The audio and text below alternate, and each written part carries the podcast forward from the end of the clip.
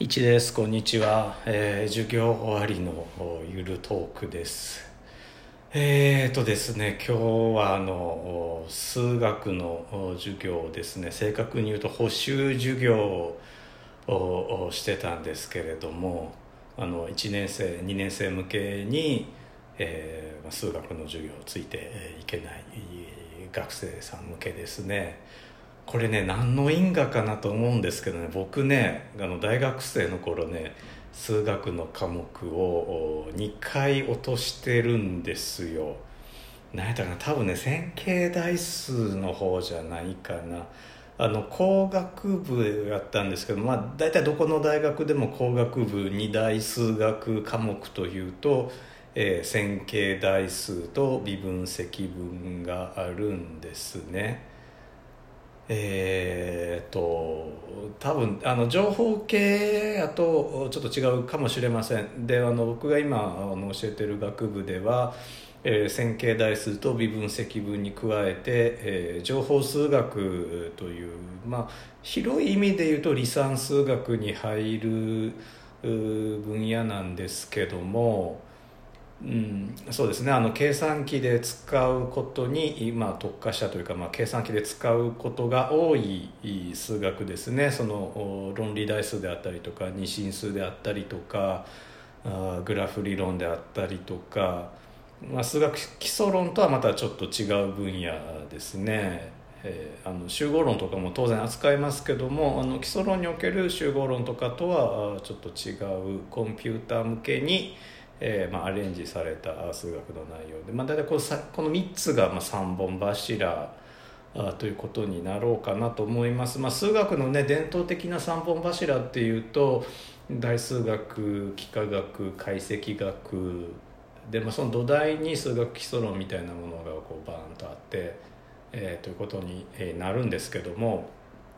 まあ、幾何学はね、えー、多分工学系やとのやることはあんまりないかな、まあ、ただ情報系やったらあのコンピュータグラフィックスとかね、えーとまあ、幾何学なのでといっても現代的な幾何学ですけどね、えー、扱うんですけども、まあ、大体基本になるのがその解析学微分積分と代数のはあの線形代数学の方ですね。あの行列とか出てくるやつで。で特にねあの今の大学1年生2年生というのは高校で行列をやってないのでもうやらなくなって何年も経ちますので、えー、結構ね、あの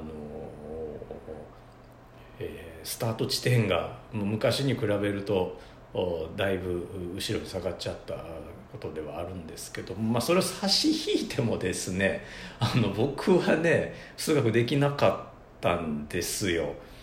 あの当時ね高校でねあの行列もあって僕行列はね得意やったはずなんですけどねあの大学入ってから全くついていけなくなって授業にはね出てたんですけどね、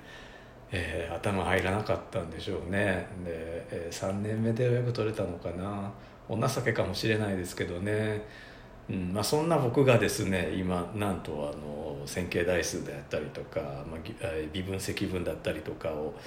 えー、教えてるというねなんかこう矛盾を感じるんですけども、えー、とそのあの勘違いしないでくださいね。あの全然分かってなくて教えてるわけじゃなくてちゃんと分かった上で教えてます。まあその分ねあの分かるのに苦労した分あのついていけない学生さんの気持ちというのはあここら辺でつまずくんやろうなっていうのはあの結構分かります。多分ね同じとこでつまずいてるんじゃないかなと思って、え探っていくとあやっぱここかみたいなねところはね結構僕と一致してるんですね。うん、人間の頭ってそんなに違わへんのかな。うん、あの大学の先生ってねやっぱりもう大半の方はあのやっぱり成績も学部時代から優秀な方多いですからあの僕なんか例外だと思うんですね皆さん本当にあの、え、難しい入試を突破されてえーまあ、成績も優秀で、まあ、そのまま大学残られたりとか、まあ、企業行かれて、えーまあ、教授院で戻ってこられたりとかね、まあ、それは人それぞれなんですけどもあのいや優秀だと思いますで、まあ、僕なんかはそのどちらかというと落ちこぼれから、えー、進んでた口なので。えーとまあ、補習授業向きの教員かもしれないですねでねえっ、とねなんでこんな話をしてるかというといやまあ話してる理由ではないんですけどもふと思い出したのがあの高校生の頃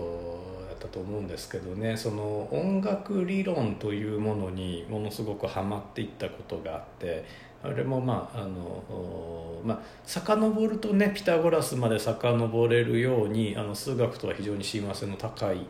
分野数学だとはあの言わないですが数学と親和性の高い分野でで、えー、その音楽理論の、まあ、基礎ですけどね、えー、それをですねあの爆風スランプのドラマーの方が、えー雑誌に連載されてたんですね。キーボードマガジンかキーボードスペシャルかどっちかですわ。どっちやろうな。どっちか思い出せないんですけども例えばあの C メジャー、まあ、ドミソですよね、えー、C メジャーというのはこういう成り立ちで、えー、こういう理屈で成り立っていて、えー、というようなね、え、ことから始まってまあ、1年ぐらいですかね読んでたのが。連載はもうちょっと長かったかもしれないですけどね。めちゃくちゃ勉強になったんですよ。でそのなんか連載のどっかであのだってドラマだからあのメロディーでもないしその和音を出すわけでもないし、えー、ベース音出すわけでもないしもう本当ピュアなリズム楽器じゃないですか。で彼がその自分がその音程を担当してないからこそなんかこう遠くからその音楽理論を俯瞰できるんだっていうようなことを書いてらっしゃって。であ確かにと思って、えー、そうなんですよね。その生地あの現場に現場っても音の現場ですね。音程でありハーモニーの現場に近い人って、まあ、どうしてもこれだけは伝えなきゃというのもたくさん出てきちゃうと思うんですよ。で多分そこからなんか一歩引ける人がまあ優秀な指導者やとは思うんですけどもなかなかねそこまで行くのってえー、難しいじゃないですか。だからちょっとこう専門から外れた人がこう俯瞰的にお話をするっていうのはまあいいことなんかなと思ったんですけどもお名前言うとかとあきませんね。あのニューファンキー末吉さんですね。当時もすでにニューがついてましたね。はいドラマの方で。でねこれね全然その与太話かというとそんなこともなくてあの学術的な会議でもこれねあのとある会議で試されてたんですけどもこれのイタリアで開催されてた会議で試されてたんですけども、えー、誰かが発表したらあのその人は、えー、発表終わったらもう喋っちゃダメとでそれを、えー、別の聞いた人がまとめを言って質問に答えると。でその人がちゃんと理解してれば発表は伝わったということですし、えー、聞いてる人もその第三者の目で解説されるから頭に入る。でさすがにこう間違った方向に行くとこう発表者が訂正をするというようなね、えー、仕組みの会議があったんですけどもあれ参考になりましたね。僕も実際東京であの開催させてもらった会議ではあの採用させてもらったんですけども、